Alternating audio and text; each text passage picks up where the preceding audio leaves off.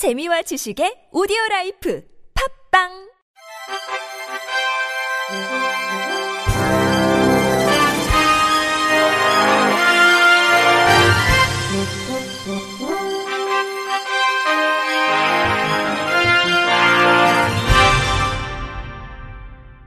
청취자 여러분 안녕하십니까? 11월 11일 목요일 점자의 날에 보내드리는 KBRC 뉴스입니다.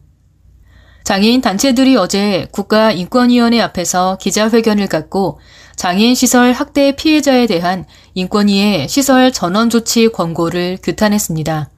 경북 경산시 소재의 대형 장애인 거주시설 성락원은 탈시설 당사자들의 학대 피해 증언과 올해 5월 물고문 학대 사건이 드러났으며 인권위는 시민단체들의 물고문 학대 사건 긴급구제 요청에 대해 가해자 퇴사를 이유로 받아들이지 않았습니다.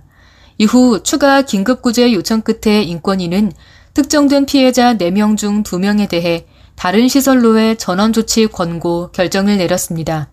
이들은 기자회견문을 통해 가해자가 퇴사했으니 학대 상황이 아니라던 인권위는 이제는 다른 시설로 가면 더 안전할 것이라고 말한다. 결국 인권위는 수용시설의 구조적 문제에 대해서는 단 한 발짝 접근할 생각도 의지도 없음을 스스로 고백하고 있다면서 다른 시설이 더 안전해서가 아니라 지역사회에서의 안정된 생활을 보장하려는 노력 없이 가장 값싸고 손쉽게 할 수 있는 결정으로서 전원 조치를 결정했다는 의구심을 지울 수 없다고 비판했습니다. 이어 이번 전원 조치 권고가 명백히 인권에 반하는 결정이라는 것을 알아야 한다면서 반인권적 전원 조치를 즉각 철회하고 정부와 지자체의 탈시설, 지역사회 서비스 보장 의무를 적극 권고하라고 강조했습니다. 한국장애인 자립생활센터 협의회는 어제 오후 2시 장애 등급제 단계적 폐지 2년 이후 장애인 보조기기 정책 현황과 과제 토론회를 개최했습니다. 한국뇌변변 장애인 인권협회 최명신 사무처장은 발제를 통해 장애 등급제 폐지 이후 보조기기에 대한 지원과 정책도 변화될 것이라고 예상했지만 현재 한국의 보조기기 지원 현실은 물리적 환경을 포함한 보조기기에 대한 전반적인 문제를 여전히 껴안고 있다고 지적했습니다. 이어 여전히 장애인 보조기기 상용성과 접근성은 열악하고 개별 지원 실태 파악은 힘든 상황이라며 국외에서는 보조기기를 장애 등록과 함께 사회 참여와 포괄적 영역과 지원 시스템 확장에서 정의하고 있는 반면 국내에서는 장애 등록 전후 현실에서 상태를 보전하고 기능을 보완하는 측면으로 인식하고 있다고 덧붙였습니다. 이에 보조기기 지원을 위한 공적기금 또는 예산 확보, 부처별 장애인 보조기기 지원 전달체계 확립과 원스톱 지원 방안 마련, 장애 등급제 폐지와 단계적 개편에 따른 보조기기 종합정책 계획 수립 등을 제시했습니다. 나사렛대학교 공진용 교수는 장애 등급제 폐지에서 가장 중요한 취지는 종합 판정 도구를 통해서 맞춤형 서비스를 제공하겠다는 것이라며 보조기기 또한 장애인 당사자의 필요에 따라 지원을 받을 수 있게 하는 것이 취지라고 설명했습니다. 박현 한국장애인 자립생활센터 협의회 대외 협력실장은 장애 등급제 폐지 이후 보조기기 지원에서 과연 등급제가 사라졌는가? 숫자의 등급제는 사라졌지만 자본의 등급제는 그대로 남아있다고 생각한다. 달라진 게 없다고 토로했습니다. 이어 전동 휠체어 등에 대한 수가는 16년 전과 한 번도 변한 적이 없고 이동형 보조기기를 어렵게 구매하더라도 관리 및 수리에 대한 지원이 충분하지 않아 애물단지가 돼 집에 방치되는 경우도 많다고 덧붙였습니다. 장애인 제도 개선 솔루션은 중증장애인의 사회복지 현장 실습 활성화를 위해 보건복지부와 한국사회복지사협회에 사회복지 현장 실습 시 중증장애인 선정 장려 법적 근거와 적극적인 대안을 마련할 것을 요청했습니다. 지난해 장애인 경제활동 실태 조사에 따르면 현재 취업 중인 장애인 중 보건업 및 사회복지 서비스업에 종사하고 있는 비율은 10.9%로 제조업 및 농어업에 이어 세 번째로 높았습니다. 솔루션은 중증 장애인도 실습할 수 있다는 인식이나 환경이 갖추어져 있지 않은 것으로 보인다며 중증 장애인 실습생의 전례가 없어 두렵다는 등의 갖가지 변명을 내세운다. 사회복지마저도 이들에 대한 직업적 기피 현상이 일어나는 것이라고 진단했습니다.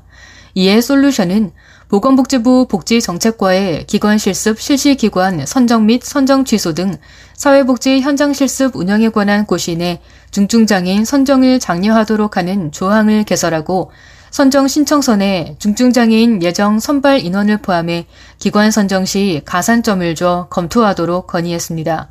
한국사회복지사협회에는 사회복지 실습기관에서 중증장애인을 실습생으로 선정하도록 적극적인 대안을 마련할 것을 요청했습니다.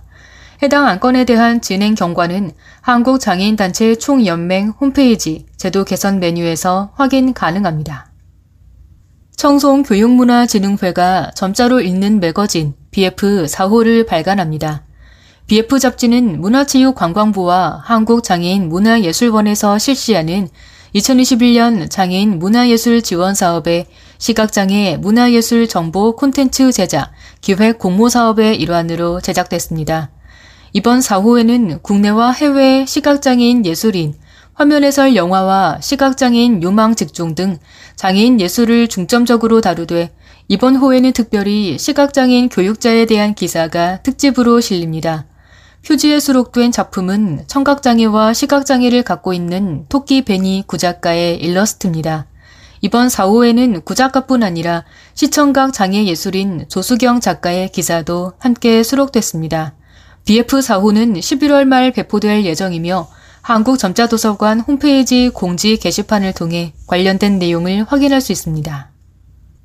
한국여성장애인연합이 오는 15일 오후 1시 30분 온 오프라인을 통해 함께하자 행복하고 안전한 여성 장애인의 의미 있는 삶이라는 주제로 제20회 한국 여성 장애인 대회를 개최합니다.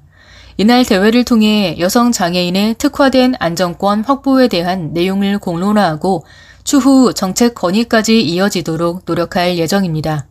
이날 개회식에서는 전국지부 활동가 6명에 대한 공로상 시상, 결의문 채택 등이 진행되며 이어지는 2부 정책 토론회를 통해 전국 10곳에 지부별로 진행된 여성 장애인의 안전권 확보를 위한 실질적인 해결 방안을 모색할 계획입니다.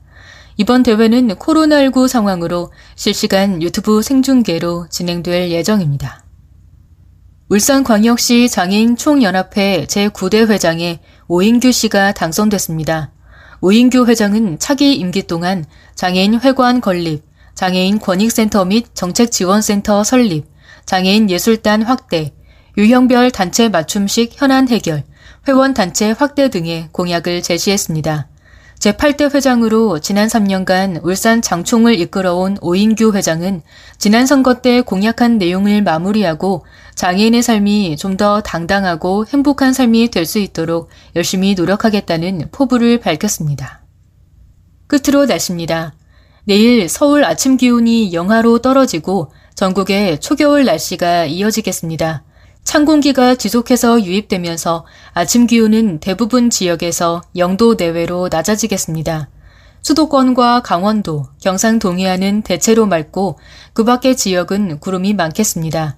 경기 남부는 아침까지, 충청권과 전라권, 경상 서부 내륙은 오후까지, 제주도는 밤까지 가끔 비가 오는 곳이 있겠습니다.